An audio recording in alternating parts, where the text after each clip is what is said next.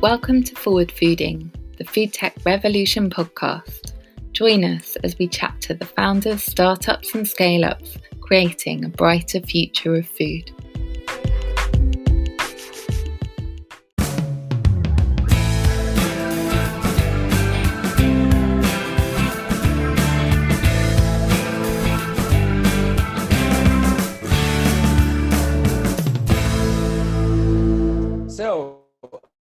I'm all day, you know, to have uh, Max uh, with us. Um, he basically co-founded uh, Agrilution uh, and is currently the CEO. Agrilution's mission is to bring fresh greens into your kitchen. Uh, and with their latest farming technology, um, they can actually uh, allow you to grow your own herbs and salads at home, which is, is quite amazing if you think about it. But uh, Max, um, for, for the ones who don't know what Agrilution is all about, can you just give us a briefly uh, a brief introduction um, about the company and your actually your journey co-founding the business? Sure, I'd love to. First of all, thanks thanks for having me. Uh, pleasure to be here, and I'm also looking forward to some questions later on. So, um, I just to paint the picture a bit, you know, I I'd love to to go back uh, and tell the story of how it all started. Um, so I'm, I'm 30 years old or 31 years old. I'm from Munich, Germany, and that's also where I'm talking to you guys from at the moment. Uh, I'm streaming from our office here in, in the west of Munich. And, you know, my story began uh, a relatively long time ago. And I was born here in Munich, and we moved to China with the family when I was nine years old because my mom was doing rural development work there so we live in the northwest of China in Xi'an, in a small city um, of 8 million people. Um, but there were hardly any foreigners there. So it was a very interesting experience. And my mom was doing rural development work there. And I sort of grew up in like a golden cage. And then on the on the weekends, however, um, our parents always took us to the countryside to show us the projects that they were working on. So at a very young age, I was confronted with people that really didn't have any uh, access to the bare necessities of life. So no access to fresh water, no access to food, not even proper shelter. And that, uh, seeing that huge difference between where you're born, essentially, um, left a big impact or a big imprint on me. And so we then moved back to Germany at some point. I finished school here. And after school, I was always looking for something to do with a purpose, something to, to find a way to give back to society or to the environment in some way um, but I didn't really know where to start. So I started traveling a lot. I spent some time in, lived in Spain for a while, then moved to New Zealand to work for Greenpeace. And uh, during my time in New Zealand, um, I, I, came across a book by Dr. Dickson Despommier, uh, The Vertical Farm. And that book really changed my life 180 degrees. I was so fascinated by that concept of, of being able to grow food in cities in a more sustainable way um, with less impact on the environment and doing that through a new sort of like a, a, technological approach that I was so fascinated while reading that book that I just sent him an email um, and asked him where in the world I could study something related to that topic. And to my surprise, he then really replied to me within a couple of hours and I started talking to him. And then I actually moved to the Netherlands to study international food and agribusiness uh, at a university there that had the biggest uh, applied research facility for indoor farming already nine years ago. And um, that university was called HAS. So it wasn't even Wageningen, the big university that probably everyone knows, but back then Wageningen wasn't even doing research on the topic. And I, I basically spent some time in a very relatively small, boring countryside town there, um, and had a lot of time to to nerd out and dive deeper into the topic of vertical farming. And then sort of started uh, realizing that there were a lot of projects going on around the world already uh, in terms of either uh, research institutes or universities looking into the topic or even first companies.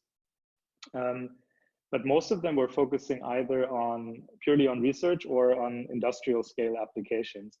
And I just saw this huge opportunity in bringing really all of the benefits that vertical farming has to offer and trying to bring bring them as close as possible to the point of consumption. So to the consumer into their home. Um, and from that idea that's really how how agrilution was was started and was born. Um, and then the first thing we we started developing was um, a product that that's now also on the market since last year which we call the plant cube um, it's sort of like a like a home appliance like a dishwasher sized unit with two layers uh, and all the tech that's usually only applied in industrial scale vertical farms. So we have full climate control, um, automated watering, uh, full spectrum LEDs, and the machine takes care of the entire growing process. So we've also developed a thing that we call a seed mat. It's in essence, it's a substrate with pre-integrated seeds already, and we ship that dry to the doors of our uh, customers and they then put it into the machine and the rest of the process is, is plug and play. So you only need internet and uh, electricity, uh, and then the machine takes care of the entire growing process from seed to harvest. In the end, you get a push notification to your app. Uh, we give you recipe suggestions of what to cook with it, um, and you can harvest continuously, almost on a daily basis. And yeah, that's that's really what we what we've been working on the past seven years now. Oh wow, that's a that's a seven-year journey in uh, eight minutes. Thanks, Max, for that. Uh, just to maybe deep dive a little bit on um, on the product again, just to bring everyone up to speed with uh, what the solution does. Can you actually maybe tell us a little bit more about how did you how did the product came about, and how did you guys, I guess, through a number of iterations, you know, uh, brought it to life, as in the sure. in the form that we we we, we all know today. Well, you know, it, it really started. Uh, I was talking about this concept of vertical farming with a lot of uh, friends and, and people I knew and family, and everyone always thought I was I was fucking crazy. You know, who wants to grow food at home, and uh, and how is that even possible in a machine? And they didn't know what I was talking about, so I needed someone to visualize what I was talking about, and that's how actually I got introduced to my co-founder again so I've known him for almost 20 years because we used to play basketball when we were kids together in school. Um, and then roughly eight years ago, when I started talking about this concept, um, I also came across him again, and he was really good at 3D and uh, visualization software. And he then basically created the first render of what was in my head. And then he was so excited about the idea that we started working on it together. And then we started raising um, actually we didn't even start raising but someone offered us money um, to build the first prototype of what we were talking about and then we started taking uh, part in students competitions and also thought for food so marie who is on the call here uh, she works for tff now uh, and tff was really our launch pad so to say in, in 2013 when we wow. became runner up of that contest and uh, got a lot of media attention and then we also got first uh, bigger amounts of investments from first angel investors in Germany. Um, and then at some point we we raised our first couple million euros and I decided to drop out of university because I had found the project that I really wanted to to dedicate my full attention and time to. And so I moved back to Munich and started working on building Agrilution full time. And then we grew from yeah Philip and I from two people in the beginning to roughly 30 people or a bit over 30 who we were last year. Um, up to the point of really like iterating product after product. We did about eight eight product iterations before we launched the first one to market last year. Um, and then we were in a yeah somewhat difficult financial situation end of last year uh, and then found an amazing partner in in Miele who who took over or didn't took he didn't take over, but they um, well we made an asset deal with them, and now we're part of the the Miele Corporation. Um, and we were always very skeptical about working with big corporates. Um, but to be honest, it's it's really like a match made in heaven. It's so wonderful to work with them because we align on on our values and um, they let us work on our uh, vision long term, and they think very long term because they're a family-owned company. They're not stock market uh, traded or anything.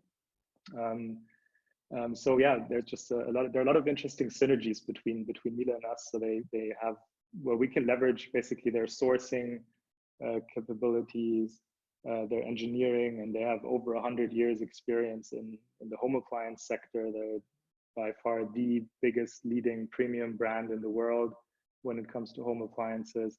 And there are just a lot of interesting uh, synergies where we can work together now, and it just opens up so many new possibilities that we actually decided, everyone decided to stay uh, at the company and um, are very excited about the future now.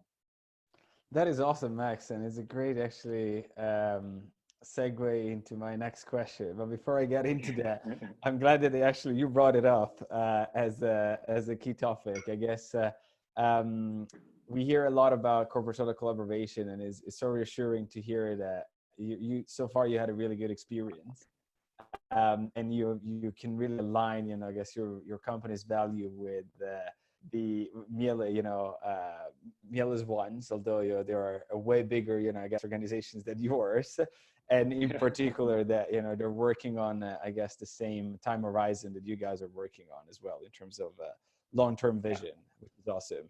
Um, so, just to uh, maybe deep dive a little bit on that.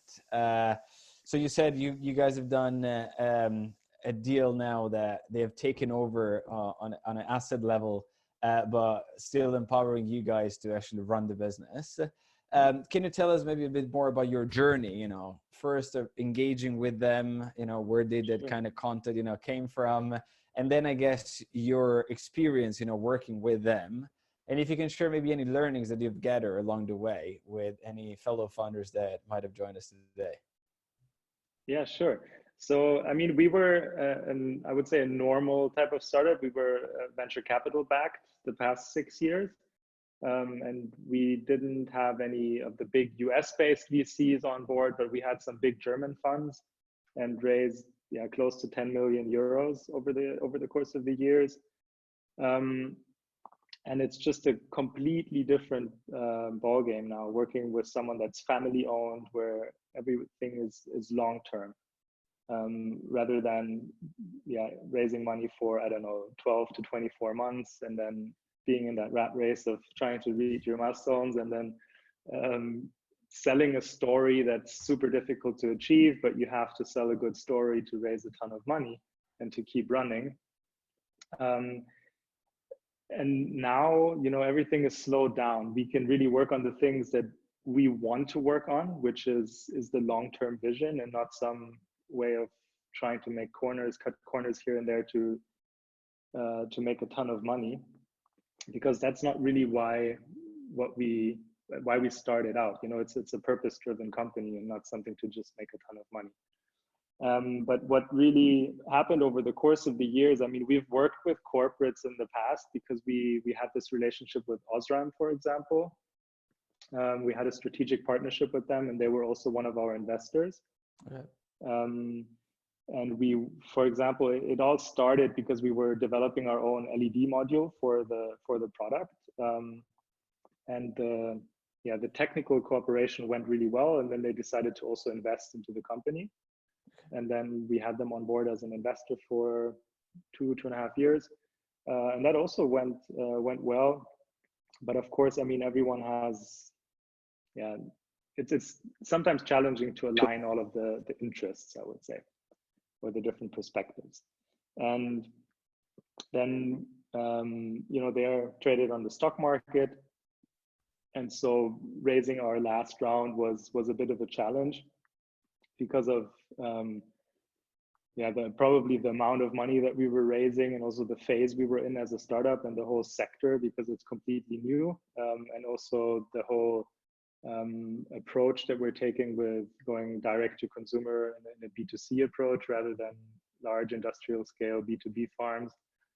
Um, yeah, and that didn't work out as planned. And then we had already built a relationship or not, I wouldn't say a relationship, but we already had been in contact with Miele over a course of uh, one and a half years, every once in a while, just touching base.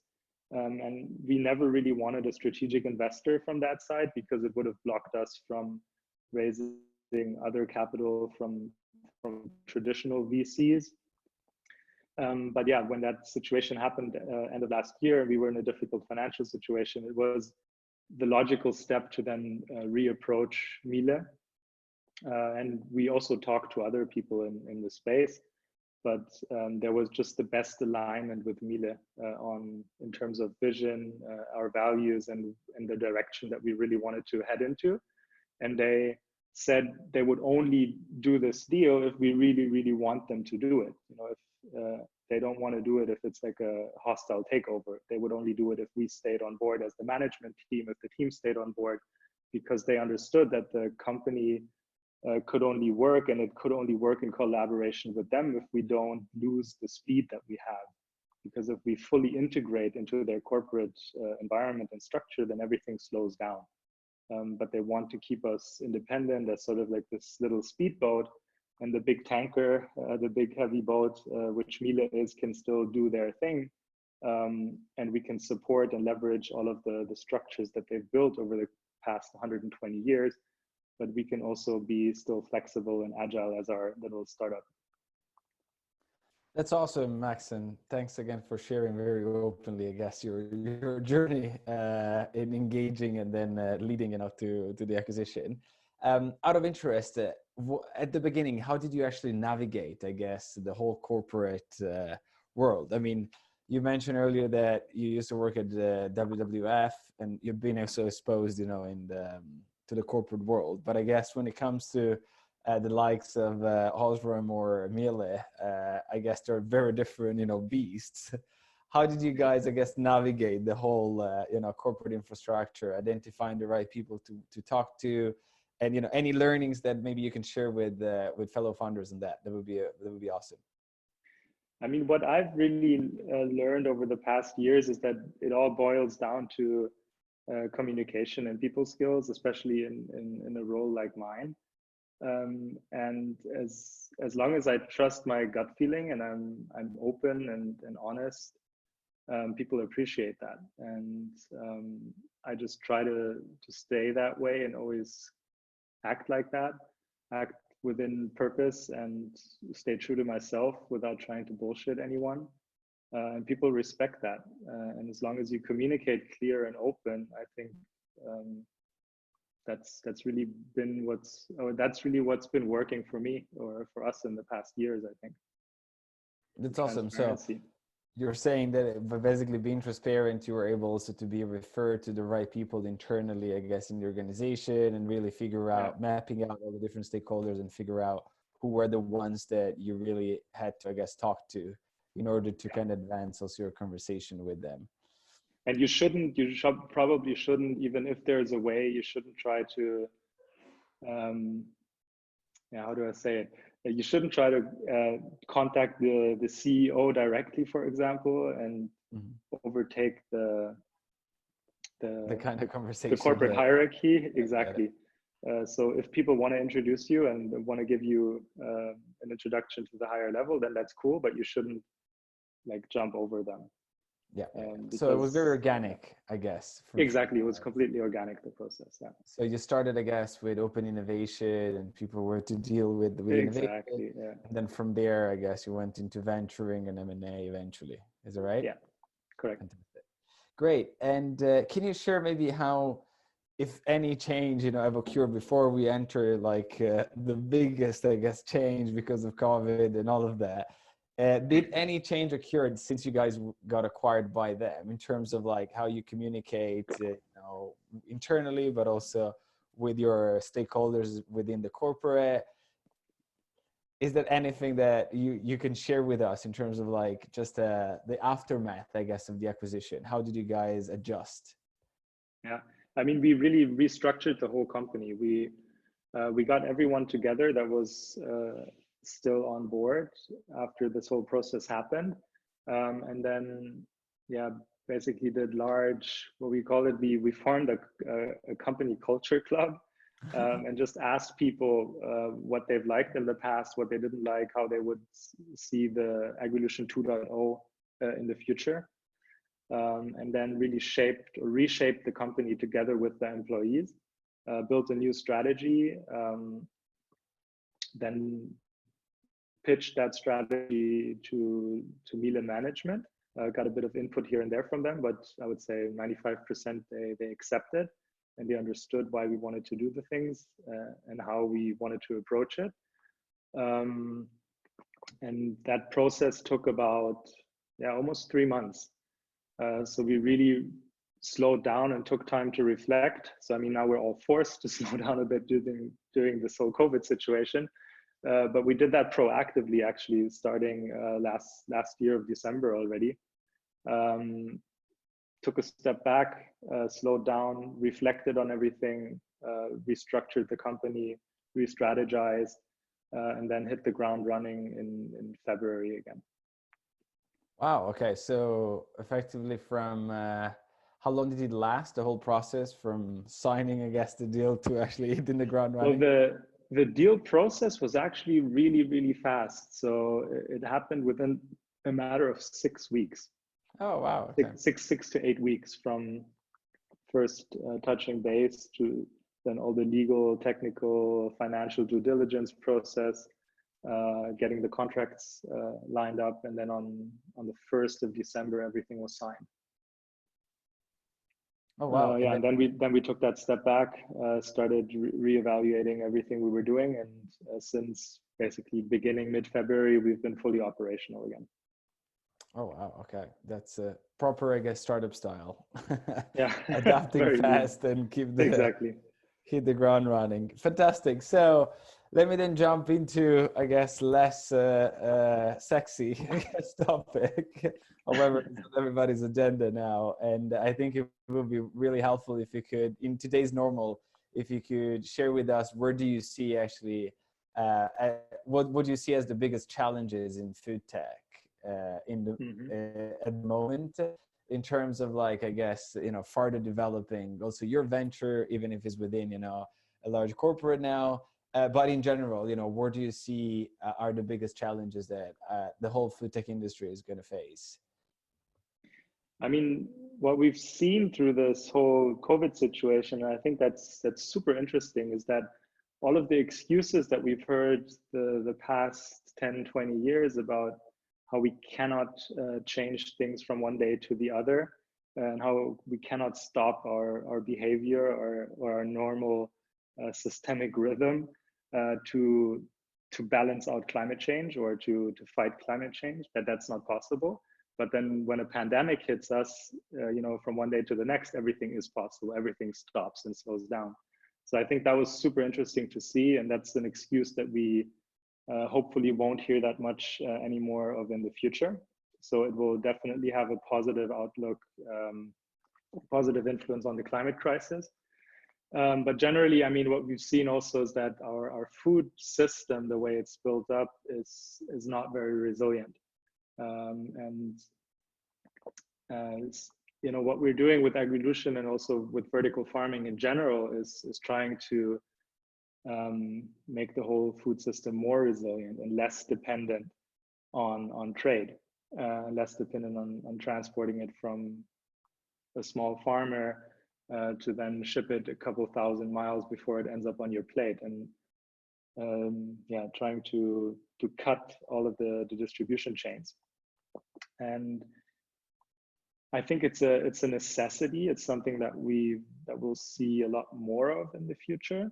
Uh, and people are um, understand a lot more that you know Dickson always used to say, and this was like nine years ago, and I've uh, recently uh, mentioned this a lot in, in talks or, or interviews I've uh, been asked to give, is a city really has about two to five days of food. Um, and if, if the system shuts down, you know, and we don't have food anymore, then shit really hits the fan. You know, that's probably a way bigger problem than what we're seeing with the pandemic now. If we don't have food, uh, people go crazy because they're hungry. Um, so I think vertical farming or just making the entire food system more resilient will be something that's on a higher priority on the agenda um, or will be a higher priority on the agenda in the, in the coming months and years. Uh, so I think I mean, it's it's bad to say that this is uh, something good that's happened. It's certainly not good, but it's sort of shaken and woken a lot of people up, and that was necessary.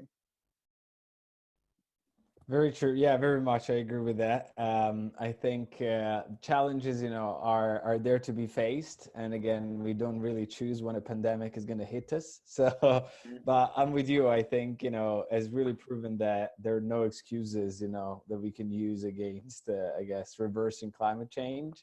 Um, as anything really, you know, like a pandemic can hit us from, you know, at any any given point. So yeah. Um, uh, what I see is that on the one end, yeah, it would be more challenging, maybe you know, these days to develop a food tech company or to build one from scratch, right?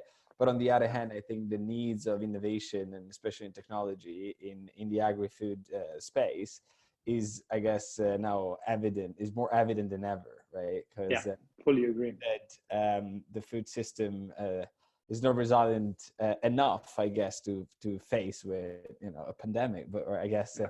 any other big change you know in the market that may occur again in the in the future.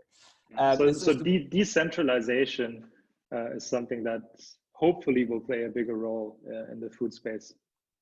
And what do you mean by decentralization? So um, so i mean in our case it's really about bringing the the point of production to the point of consumption um, and and reducing the amount of miles, the amount of food miles, and therefore reducing food waste, but also impact on the climate. Yeah, yeah. So you're saying also, I guess, the number of, uh, I guess, intermediaries that are in the food chain might actually yeah. be cut off as we're trying to make the, the food system more resilient, more resilient. Um, so ur- urban or local food production uh, will have to play a, a, bigger role in the future. Yeah, very, very much. And so just to piggyback to to piggyback on that. Um, what do you envision to be the the next uh, i guess big trends in food and food tech and uh, how do you envision the future of of these industries to look like mm-hmm. Uh, well obviously vertical farming but we've talked about that for some time now uh, there are lots of other things that are now being um, sped up by this whole uh, covid situation and one of them uh, is plant-based food alternatives so, I mean, just from the story, at least in, in the US and in the media in the US, uh, about uh, meat packing plants or, or huge slaughterhouses and, and, factory farming in general. Uh, it's something that's um, probably more on the agenda and in the, the topic of the discussion in the media than ever. Um, so I think that's that's a healthy conversation that started. Uh, people paying more attention to about how animals are treated and how the, the animal processing um, is is happening, and people switching to to meat alternatives, like plant-based meat or or dairy or whatever. I think that's uh, only going to play a bigger role also in the future. That's a big trend that's not going away.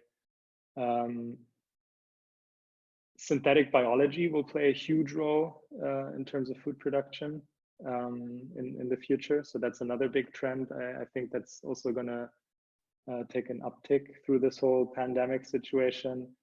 Uh, local urban food production. I think those three are uh, probably the biggest ones that I'm seeing at the moment.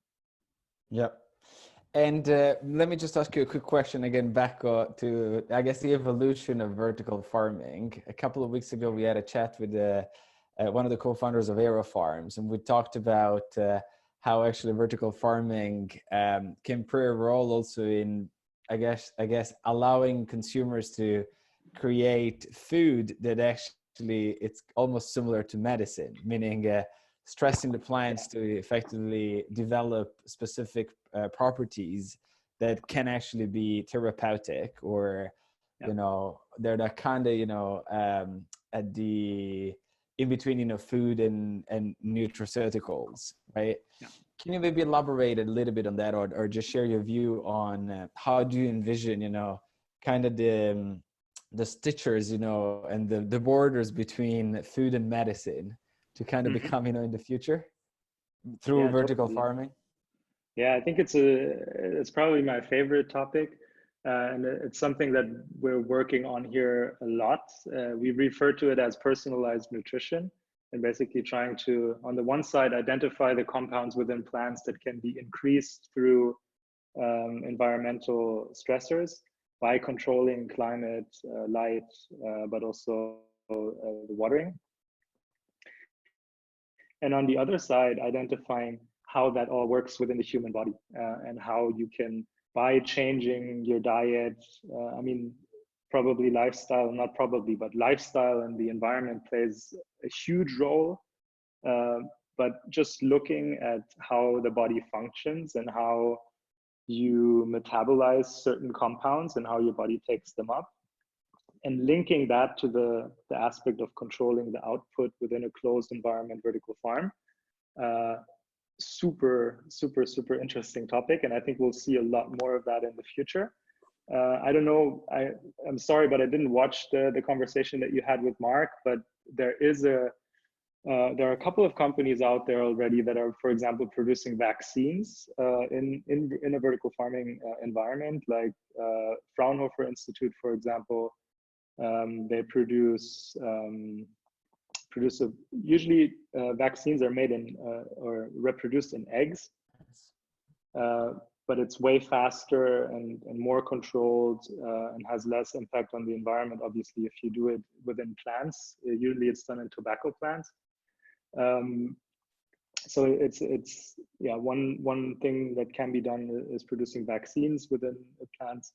The Fraunhofer Institute does that here in Germany, but there is also a, a big company doing that in uh, in Texas in the U.S.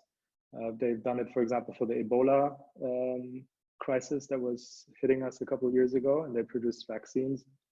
Um, and it's uh, certainly something that will uh, play a role now if the vaccine is is created or found uh, for the whole um, COVID situation, Corona. Um, but in essence, like that's always a treatment, and I I prefer to do something before it happens. Uh, so prevention is probably the better route to go.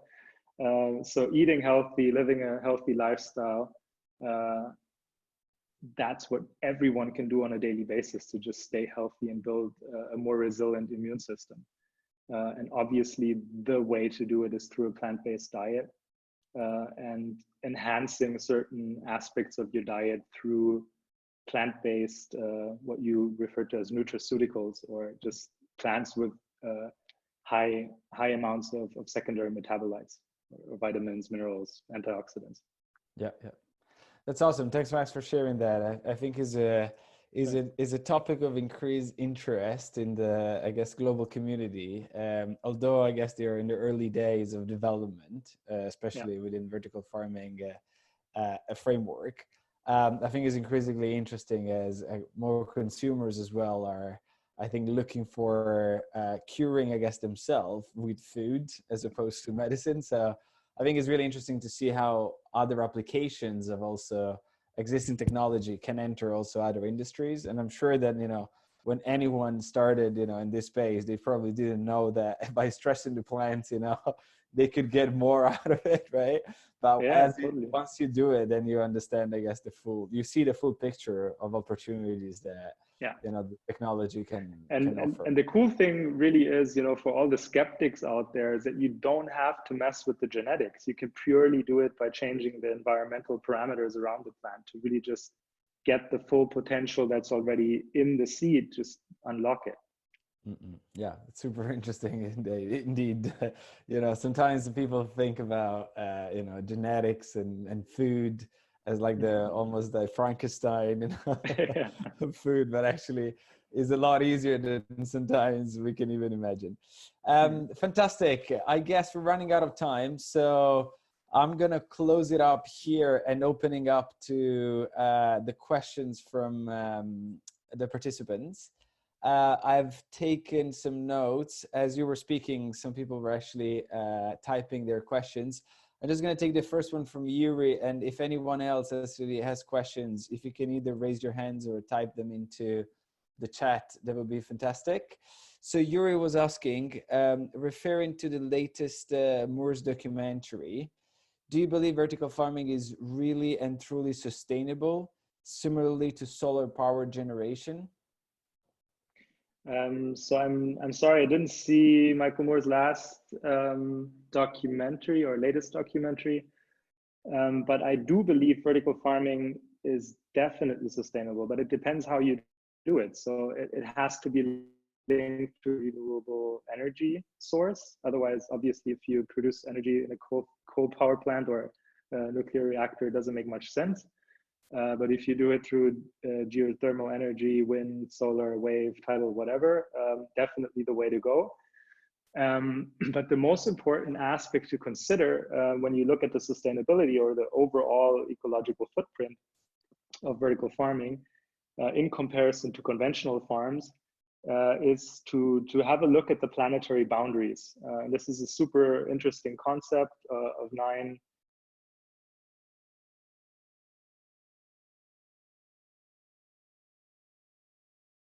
impacting or being impacted the most? Uh, I think you lost me, right? Lost you for a second, uh, Max, but I think, now? yeah, yeah, you're back now. So my uh, headphones turned off. Sorry. Um, okay. So yeah, the most in, uh, the most important aspects to look at uh, in terms of the overall ecological footprint uh, is definitely soil and the health of our soil on the planet there just isn't enough soil left to produce food for the coming couple billion people. Uh, and the way we're treating our soil and depleting our soil um, has a very, very dramatic negative effect on, on biodiversity. Um, and we're the overuse of pesticides, uh, over fertilizing, uh, agricultural yeah, runoff in, in, in general, uh, and then also the, the overuse of, of um, yeah, fertilizers like or compounds within fertilizers like phosphates or, or nitrate. Uh, I mean, these are things that are ending. Uh, we won't have enough of them in the next 20 to 40 years, or it'll be extremely expensive to source them because they're ending up on the ocean floor over time. Uh, so these aspects next to obviously uh, water and climate and, and stuff like that uh, are probably the biggest stressors that we're putting onto our global system. Uh, and they are heavily influenced by the way we do agriculture around the world. So vertical farming can play uh, a role there because it's if you do it soil less in a controlled environment and run it with um, renewable energies. Fantastic. Thanks, Max. And I also saw that Yuri uh, thanked you in the chat. So I guess you, you addressed this question. Um, then we have another question from Karim, um, who's asking, what are the main challenges when building a direct-to-consumer model? Um, whether it is a micro modular farm like yours or an indoor farming venture? Mm. Um, one huge challenge is getting the necessary capital, I would say, because in the end you're you're addressing end consumers. You're not going B two B um, or B two B to C, and that just makes it um, challenging because you have to find a way to get brand awareness or get known. Some you, you know people have to become aware that you exist and that you offer a a solution to their problem or to their need. Um, so it's something that's, you have to either be very lucky to get uh, a lot of viral attention or you need to spend a ton of money in building that awareness. Um, the other challenge I would say is that you need to be very, very precise in who you target. Um, so you have to do very targeted marketing uh, if you go B2C direct. Uh, and pricing uh, is, is also extremely important to have the right pricing strategy. Fantastic. Thanks, Max, for this. Is there any other question? I can't see any from uh, the, there are any others. This would be the time to ask them. Let me just get back into the chat. If not, I have a very last question for you, Max. Oh, we have another one here. Uh, still, Karim, um, asking what will be the factors that will reduce modular farms prices, if there is one, or what are the multiple factors that will help reducing model of farms pricing? Um, I mean, one there are a couple of things you can do. One is is that you don't try to reinvent the wheel. Try to look for parts that are used uh, in, in, large scale in other applications or other industries, maybe. Um, the other thing um, that you can do is obviously produce at scale. So economies of scale always help, but it is challenging to reach that point. Um, but that's certainly something that we've now we're in a very lucky situation uh, in while working with Miele is that we can use parts that they're using in other uh, other machines, um, and that's something that we haven't been able to do in the past, and that's why our our first product was relatively expensive and then also targeted at a premium uh, consumer niche. Um, and that will hopefully change down the line now. Fantastic. Thanks, Max. So, very last question, I guess, it would be just for you again. If there are other fellow entrepreneurs who have joined us today, um, if you could share one piece of advice with your younger self, uh, what would that be? I guess trying to you know uh, summarize all the learnings I guess that you have uh, gathered along the way. If there was one thing that you would you would share with with your younger self. One piece is difficult, but in in general, I think uh, time. I always thought that um, I'm I'm running out of time and there is not enough time and someone else will copy us or will be faster or whatever but in essence time is the most important thing that you have in life uh, and be very very wary of that and what you do with it um, and yes when you're building a startup you're going to put a, invest a lot of time into building that company. Um, but there are other things in life that are important next to work uh, and balancing your health in order to be more uh, to give out more performance and be more effective and efficient uh, so probably man- time management being very very cautious with how you spend your time what you spend time on and the other thing is working as effective and as efficient as possible Fantastic, Max. Thank you very much for joining us for such a fantastic interview and for sharing very openly uh, your story and the story that led you to build uh, the business and all these great pieces of advices that you've shared with us all. Uh, we wish you and Agrilution team uh, the very best over the coming months. Uh, and we watch the interest with interest actually how you're to further develop uh, the company and help, I guess, bring more vertical farming um, units within uh, uh, more households. So we're really excited. Thanks a lot again for for joining us, and for everyone who's with us. We're going to record this session and then share it over YouTube uh, in the next couple of uh, days. So stay tuned and uh, join again. Uh, join me in thanking again, Max, for your time. Um, and we wish you all a great day. Thank you. Thank you very much. Cheers, Max. Take care. Bye bye. Take care. Bye bye. Happy.